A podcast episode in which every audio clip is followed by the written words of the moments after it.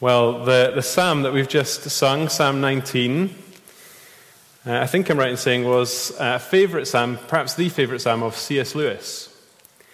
And I know that lots of you uh, this morning, you, you love the Narnia stories, no matter what age you are. And uh, I'm not going to spoil them for you if you've uh, never read them. But there's a wonderful line in the last battle where Queen Lucy says to King Tirian, she says this In our world, too, a stable once had something inside it that was bigger than our whole world. In our world, too, a stable once had something inside it that was bigger than our whole world. Chris read from John chapter 1, and this morning we're just going to look at verse 14. And so look at it again with me. The Word became flesh and dwelt among us. And we have seen his glory, glory as of the Son from the Father, full of grace and truth. It's one of those verses, isn't it, that uh, many of us this morning will be really familiar with. It's often put on Christmas cards. You probably got it at home in a card. Um, it's inspired so much art and music. And yet it takes us right to the heart of Christmas. In our world, a stable once had something in it that was bigger than our whole world. The Word became flesh. And this morning I've just got two points, and they sound very similar. Okay, so we could all get confused. Here they are two points a gasp and a gaze. A gasp and a gaze. Firstly, a gasp. Some of you have seen the film. You can maybe watch it this Christmas if you've not. Uh, the, the Theory of Everything. And it tells the story of uh, the theoretical physicist Stephen Hawking, his early life, his diagnosis with motor neuron disease. And the title of the film is the same as one of Stephen Hawking's best known books, The Theory of Everything. And that book, that way of thinking, it, it was Hawking's attempt to understand black holes, quantum mechanics, uh, the origin of the universe, all these kind of big things. And lots of people have wrestled with questions like that. Lots of people in our world, they've wondered is there a theory? Is there an idea? Is there some way of explaining the universe, the world we live in? They've asked questions like where did the universe come from?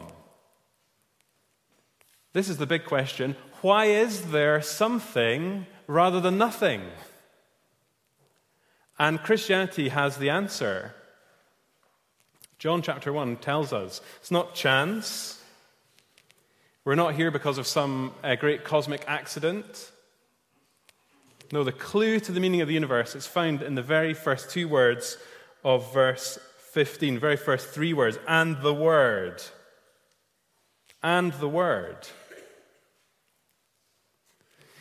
Now, some of you may know that uh, that word, word, is the Greek word logos.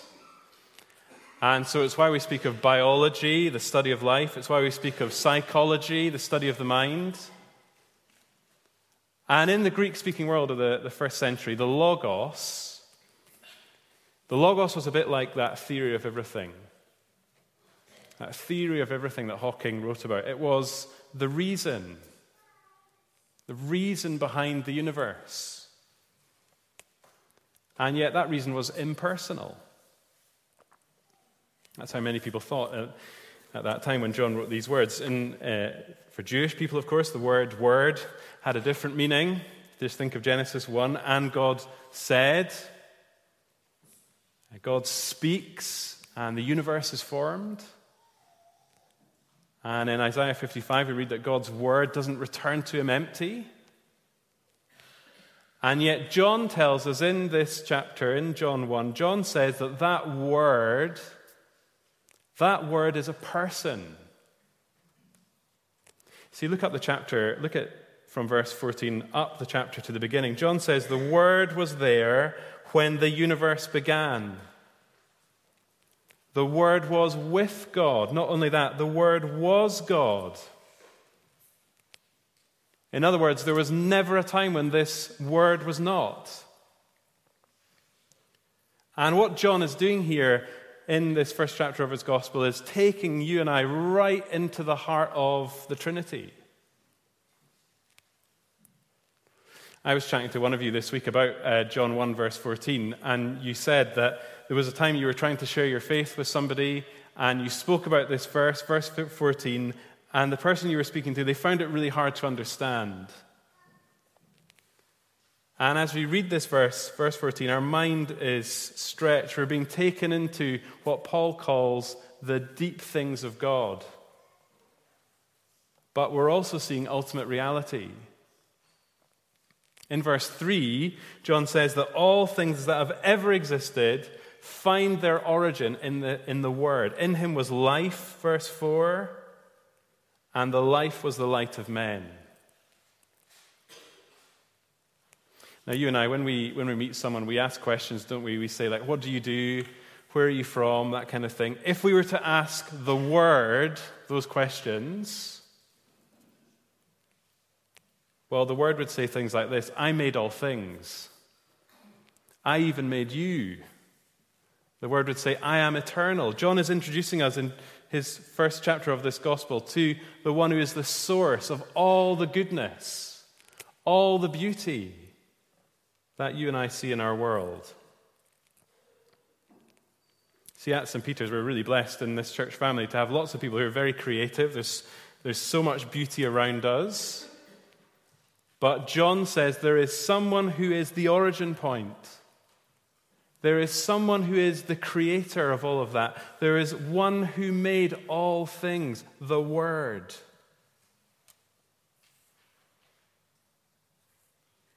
Here's how someone has put it Nothing is too big to have been created by him, and nothing too small. The highest ranges of the Himalayas, the desert reaches of the Sahara, the highest, widest, and deepest are his creation. The subatomic particle, the DNA helix, the far flung stars. I mentioned uh, Stephen Hawking a few moments ago. One of the great mistakes that many people make is to kind of see Christian faith and science as uh, real enemies. But the Christian worldview, it makes scientific inquiry possible, doesn't it? Because to be a scientist, if that's you this morning, if you're interested in science, to be a scientist is to be someone who is exploring the world God has made. It's to be thinking God's thoughts after Him. It's to ask questions, it's to investigate. It's a, it's a profoundly Christian profession. And yet, you and I should always remember that science has limits. Science answers the what, the how questions of our universe but it can't answer the why. We can't follow the science and find the meaning of the universe. No, we need a voice from outside. And that is what John says happened at the very first Christmas. So you look back at our verse. Look at verse 14. This is meant, this is meant to make us gasp. The Word became flesh. The Word became flesh and made his dwelling among us. The Word became flesh. This is what Christmas is all about. As Christians, you and I, we believe that God the Son, the one who made all things, who made all the beautiful things in our world, the Creator, that He entered the creation. And this is the wonder of Christmas. It's like an author writing herself into the story that she's written. It's like, it's like a director suddenly appearing on the stage, suddenly taking on the leading role. See, Jesus was fully human.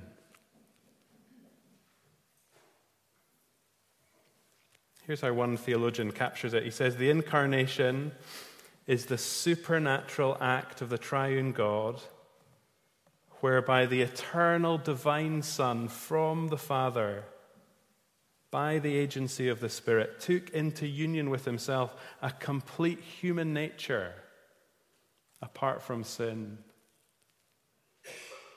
Jesus was fully human. See, there's a carol that you and I sing that um, forgets this. I hate to spoil it. Okay, away in a manger. What does it say? The little Lord Jesus, no crying he makes. That, that's heresy. Okay?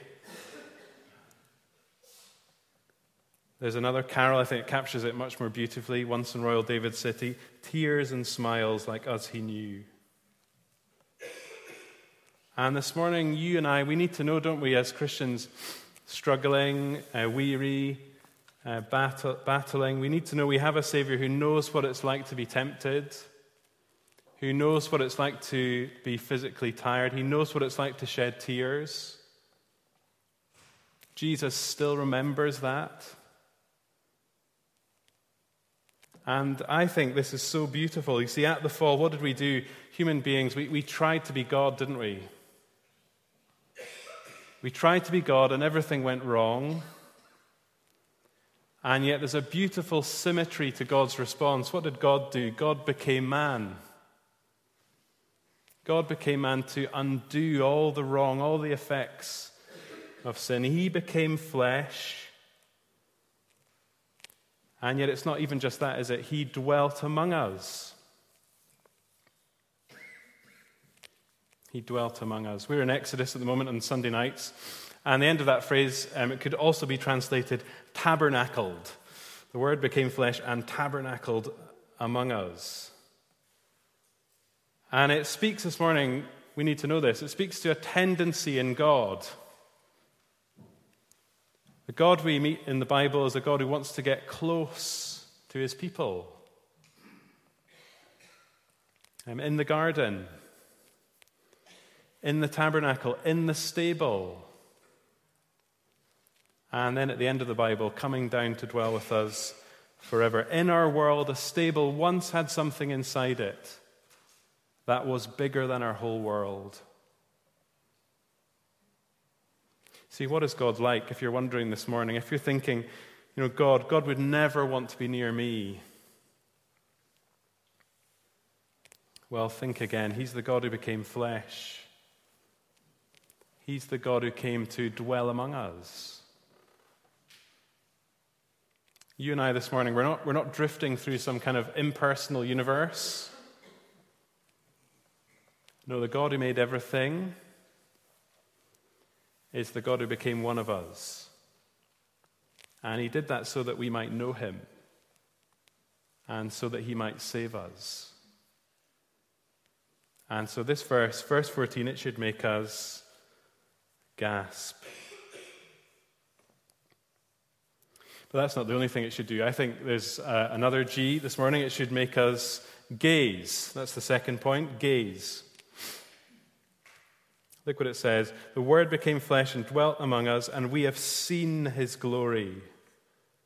Glory as of the only Son from the Father, full of grace and truth. Now, at this time of year, we, we all feel the rush towards Christmas. I think like the days speed up, don't they? The, um, I don't know if there's still the same number of minutes in every hour. Um, I didn't teach for very long, but uh, the school Christmas run in, like it's, it's insane. And it can be this kind of heady cocktail of sugar and excitement and adrenaline, and that's just the teachers excited, the end of term. And the Christian life can often feel the same, can't it? And I love that this church, our church, it's called St. Peter's. Uh, I love it's got that name because it reminds us, doesn't it, that um, to use the, the lingo of our day, this church is a safe space for people who've let Jesus down. That was Peter, wasn't it? But if we were ever going to rename St. Peter's, and we're not going to do that, okay? Don't worry. We could rename it. Why don't we rename it St. Martha's? St. Martha's Free Church. I don't think there is a St. Martha's, is there? So it would be, it would be okay maybe it would be quite a good idea. Again, it's not happening, okay, don't worry. If we made that change, what would it do? It would remind us of the story that Jesus told in Luke chapter 10. It would remind us of the danger of distraction. It would remind us of the importance of sitting at Jesus' feet, gazing up at him, listening to him. So I think uh, being busy, being distracted is a huge danger for us, isn't it? We kind of love it. We kind of love to be busy. We, we, we become addicted to it. We can get into patterns of behavior that are unhealthy. And you and I, as God's people, we need times of silence. We need moments to reflect. And God wants to give us that even this morning. Look at the second half of the verse. Look what John says. We have seen his glory. We have seen his glory, glory as of the only Son from the Father, full of grace and truth. Now, glory is a really big theme in John's Gospel. If you, if you were to glance at the, the first half of chapter 2 of John, you'd see this. Uh, the first um, 11 verses, they describe the, the miracle Jesus performed at the wedding in Cana in Galilee. Look at verse 11. This, the first of his signs, Jesus did at Cana in Galilee, Galilee and manifested his glory. Uh, John's Gospel's got seven signs. I won't mention them all. You can see the next sign in the second half of chapter 2. And in many ways, the glory of Jesus was a strange glory, wasn't it? Glory of Jesus was a hidden glory. Um, on February 12th, 2007, at 7:51 a.m., a young man in a baseball cap, he walked into a metro station in Washington D.C. He opened his violin case and he started to play. And he looked like any other busker. And he played for just 43 minutes as all the commuters rushed by with their coffee and uh, all the stress of the beginning of the day. Out of over a thousand people who passed him by, 27 people gave him money, seven people stopped, and in total he made $52. And that $52, it includes $20 from someone who recognized him. He was Joshua Bell. Uh, he was, or is, one of the greatest violinists alive. He was playing a Stradivarius violin worth $3.5 million. And yet almost nobody recognized him. And in so many ways, the same thing happened to Jesus, wasn't it? When he was born, hardly anybody noticed. John tells us this earlier in our passage, doesn't he? As Jesus came to the world he'd made, the world he'd made. As he came to his people, well, what happened? So many people rejected him, didn't they? The same thing happened as he died. And at the cross, Jesus, he looked like any other criminal killed by the Romans. Hardly anybody saw what was going on. Hardly anybody realized this is the most glorious thing that has ever happened in human history. People didn't know what they were missing. See, just look how John describes him in our verse. What does he choose to tell us about Jesus? He says that Jesus is, he's full of grace and truth full of grace and truth. That idea, that truth idea, it's picked up in the next verse, isn't it? Verse 15, that speaks about a different John, John the Baptist, witnessing of Jesus. But look at verse 16 For from his fullness we have all received. What have we received from Jesus? Grace. Grace upon grace. And so here's what I want you to remember this morning. If you remember absolutely nothing else from this sermon, here's, here it is. The longer you look at Jesus, the closer you get to Jesus, the more grace, the more grace you will see. I think some of us were afraid to get too close to Jesus, aren't we? we? We know what it's like to get to know someone, be a bit disappointed by that person, uh, to get to know someone and wonder if we can trust that person. And sometimes we bring experiences like that into our relationship with God, with Jesus, we, we think he's maybe, has he got a secret dark side? Well, no, Jesus is not like that. And when you look at him, what you see is what you get. We love that, don't we, in other people? Jesus is always like that, always full of grace. He always tells us the truth. And he does that even if it's painful because he wants what's best for us. He's always full of grace, grace upon grace, grace for every day, grace for every failure. I mentioned Exodus a few moments ago. In chapter 33 of Exodus, Moses asks to see God's glory. And what does God say to him? He says, I will cause all my goodness to pass in front of you. Oh my goodness. Well, this morning, is that the kind of God you believe in? See, the glory of Jesus, it's seen in his grace. It's seen in the grace he shows us, the goodness he reveals to us. There is fullness of grace in him. There is grace that's sufficient for you this morning. And maybe this Christmas, what you and I we need to do is remember what Jesus is really like. Maybe we have lost sight of Jesus. Maybe we've done that this year and we, we need to come back to him. We need to remind ourselves what he's like. He hasn't changed. Jesus is always the same. And this Christmas, he invites you, he invites you to behold him. And let me say this, friends the devil hates when Jesus is the center of attention. The devil hates that.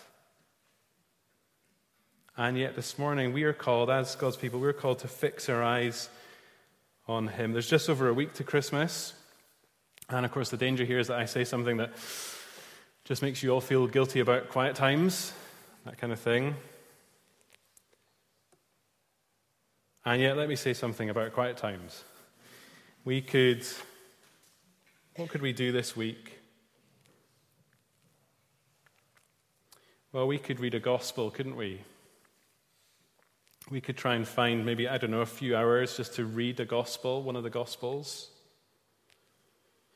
Or we could try and find just a couple of minutes each day to, to read a passage like Isaiah 7 or 9 or 11 or 42 or 49 or 50 or 53.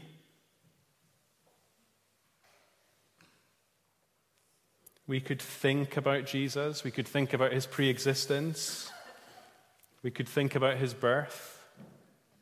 We could think about his baptism, his temptation. We could reflect on his ministry, his teaching, his miracles, his suffering, his death, his resurrection, his appearances. We could think about his ascension. We could think about his intercession. We could think about his return.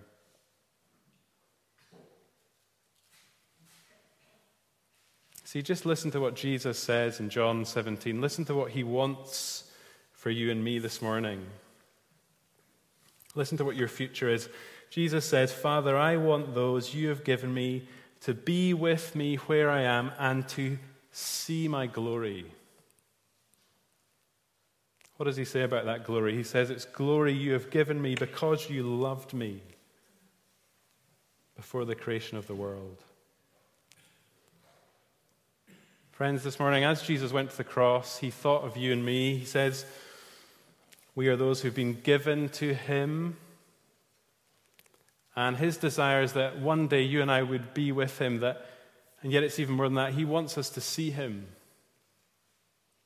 He wants you and me to see his glory. And one day we will.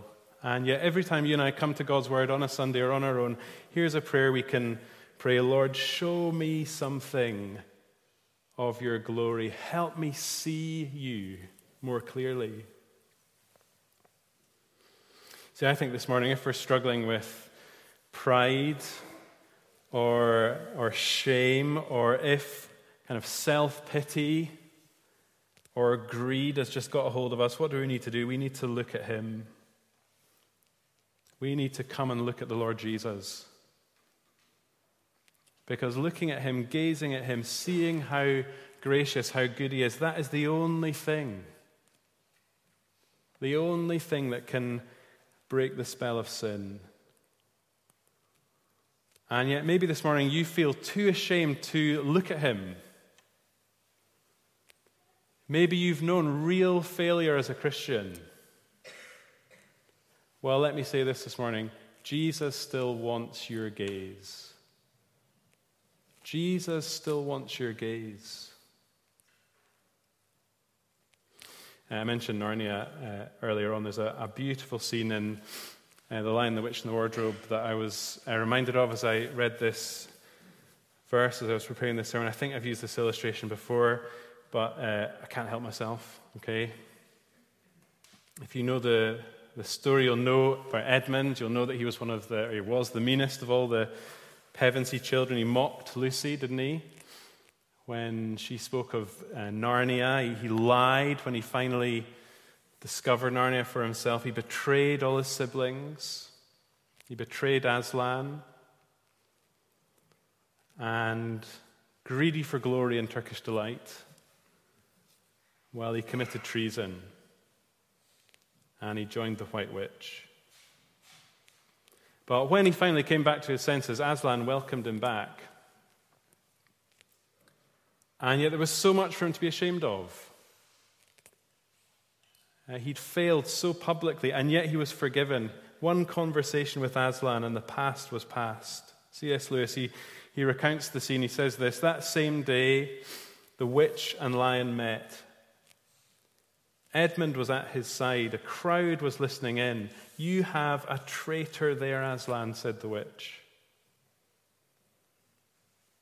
Of course, everyone present knew that she meant Edmund. But Edmund had got past thinking about himself after all he'd been through. And after the talk they'd had, this, had that morning, he just went on looking at Aslan. He just went on looking at Aslan. It didn't seem to matter what the witch said. And so, friends, this Christmas, come back to gaze at your Lord Jesus. Come to look at your King. And come to see his grace. Come to see his truth. And let's pray together.